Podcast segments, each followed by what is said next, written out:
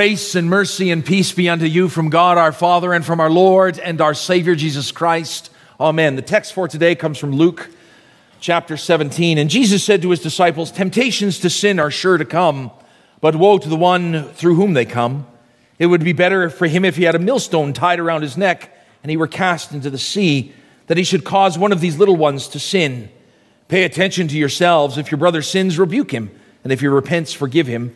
And if he sins against you seven times in the day and turns to you seven times saying, I repent, you must forgive him. Dear friends in Christ, this is the text. I was at a meeting with a few pastors one time when the discussion turned toward one of the convention overtures that was upcoming in the convention that proposed an increase to the regional pastors' salaries. That's the people we used to call the district presidents. And initially, the conversation started as a logical debate between two pastors who had strong feelings about the issue. Of course, one pastor thought that the regional pastors deserved an increase where the other did not.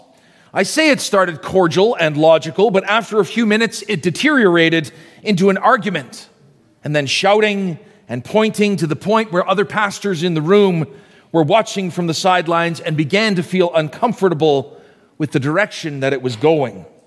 There were a few attempts to bring the conversation back to a civilized intensity. However, these fell on deaf ears as these two pastors traded verbal blows. But abruptly, one stopped and said, Blank, I am sorry. I let my emotions get the best of me. I spoke out of turn and not as I should have. Forgive me.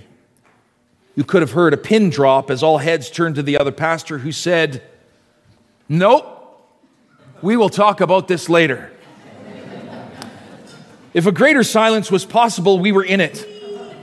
No, I said, that's not how we operate. We forgive. Yep, that's your pastor, super pastor, forgiver extraordinaire calling out sin where he sees it because that's what he's called to do. Called perhaps, but an abysmal failure at forgiving others. But in this case, it was easy to call out my brothers because I had no skin in the game. I had no dog in the fight because it wasn't my fight. But I have been in fights before, and let me tell you, I'm not so quick to call out my own sin when my relationships break, when my temper flares, when my love for my neighbor is not love, but looking down on my fellow man thinking, at least I'm not like that. At least I don't act like that, or think like that, or talk like that. Jesus says, Temptations are sure to come, but woe to the one through whom they come. And through whom have they come? Me. I have not always modeled God's law as I should have for my children, for my wife, for you, my congregation, for my military unit. I have blown off my sin in front of someone saying, ah, that's nothing. Told my children that a few kilometers over the speed limit is no big deal used the Lord's name in vain in front of them, and shrugged in indifference. Placed things of no consequence in front of attending church, lost my temper for no good reason, passed on to them my preferences, prejudices, and predilections for sin. It is why Jesus warns pay attention to yourselves. Though we may think we float above the rest in our ability to forgive, that we belong to the Forgiver Extraordinaire Club, actually, we belong to the Millstone Swimming Club because in truth, the lake of seawater leads straight down into a lake of fire. The problem is that my greatest failure is not that I have failed to teach the law as I should, rebuke as I should, correct as I should, train those in my care as I should. The problem is that I have not forgiven as I should. Jesus says, pay attention to yourselves. If your brother sins, rebuke him. If he repents, forgive him. Not just once, but every time we are sinned against.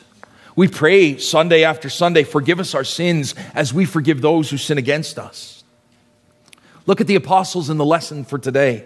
As soon as this is put in front of them that they must forgive, what do they realize? They realize, as I have realized, that I am not capable of forgiveness as the Lord would have me forgive. If it were me pinned to that cross, watching soldiers cast lots for my clothing, my words would carry malice, not mercy, poison, not pity. And so the disciples asked their Lord, increase our faith. Because, dear friends, forgiveness is not a part of natural man. Forgiveness is supernatural, a part of faith that God has given to us in His Son. The act of forgiveness must be a constant in the Christian community, a constant in the church, a constant in the divine service, a constant in our relationships and how we relate to the world. Because absolution, forgiveness in Christ, is how creation, how we are released from the bondage of sin and death and brought into Christ's resurrection.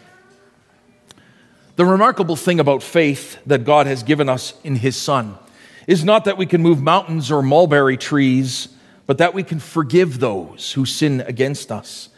And how can that be? Because we are forgiven. Our Lord Jesus Christ hung on the cross as soldiers cast lots for his clothing, and he hung there over those sinners, saying, Father, forgive them, for they know not what they do. And the rulers scoffed, and criminals railed at him on the cross, and he's saying, Save yourself. But Jesus didn't come into the world to save himself but to save us, we sinners who diminish, ignore, and break God's law.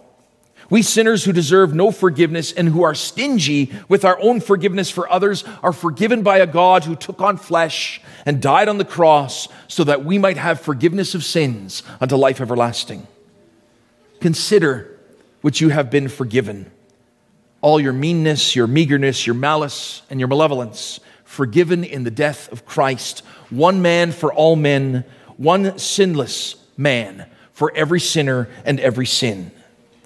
You see, dear friends, God does not drown us with a millstone unto eternal death, but has drowned us in the waters of our baptism, has drowned us in the blood of Christ, and giving us a promise that in the death of Christ we have full forgiveness of sins unto life everlasting. Our Savior has abolished death and brought life and immortality to light through his death and the forgiveness of sins. In the 14th century, Robert the Bruce of Scotland was leading his men into battle to gain independence from England. And near the end of the conflict, the English wanted to capture Robert the Bruce to keep him from the Scottish crown. So they put bloodhounds on his trail. And when those bloodhounds got close, the Bruce could hear their baying. And his attendant said to him, We are done for. They are on your trail. They will reveal your hiding place. The Bruce replied, It's all right. Then he headed for a stream that flowed into the forest. He plunged in and waded upstream a distance. And when he came out on the other bank, he was in the depths of the forest. Within minutes, the hounds tracing Robert's steps came to the bank, but they went no farther. The English soldiers earned them on, but the trail was broken. The stream had carried the scent away. And a short time later, the crown of Scotland rested on Robert the Bruce's head. The guilt of our sin, prodded by Satan, can be like those baying dogs, hounding us. But a stream flows, red with the blood of God's own Son. In the waters of baptism, baptized into Christ's death, you are forgiven. Sin cannot hound you. The trail is broken by the precious blood of Christ. And now there is laid up for you a crown of righteousness which the Lord will award you on the last day, the day he comes to take you home. Thanks be to God. Amen. And now let us pray. The peace of God, which passes all understanding, will guard your hearts and minds in and through Christ Jesus unto life everlasting. Amen. Hi, Pastor Cy here. I hope this message was encouraging for you. At Riverbend Lutheran Church, our goal is to support Christians in their daily walk with God and in proclaiming the love of Christ to a lost and broken world. We're a small and inviting congregation welcoming any and all who are sinful, hurting, seeking, or simply broken. Whether you're already a Christian and are looking for a church home, or you're undecided about your faith and looking for answers, you are welcome here. We have a number of programs for all ages and walks of life. Sunday mornings we have worship followed by educational programs for all ages. Please join us. For more information, you can visit us online at www.riverbendlutheran.com, call us at 780-430-7382, or email me at pastor at riverbendlutheran.com. Better yet, stop in for a visit. Until then, may the Lord bless you and keep you. May the Lord make his face shine upon you and be gracious unto you. May the Lord look upon you with his favor and grant you his peace.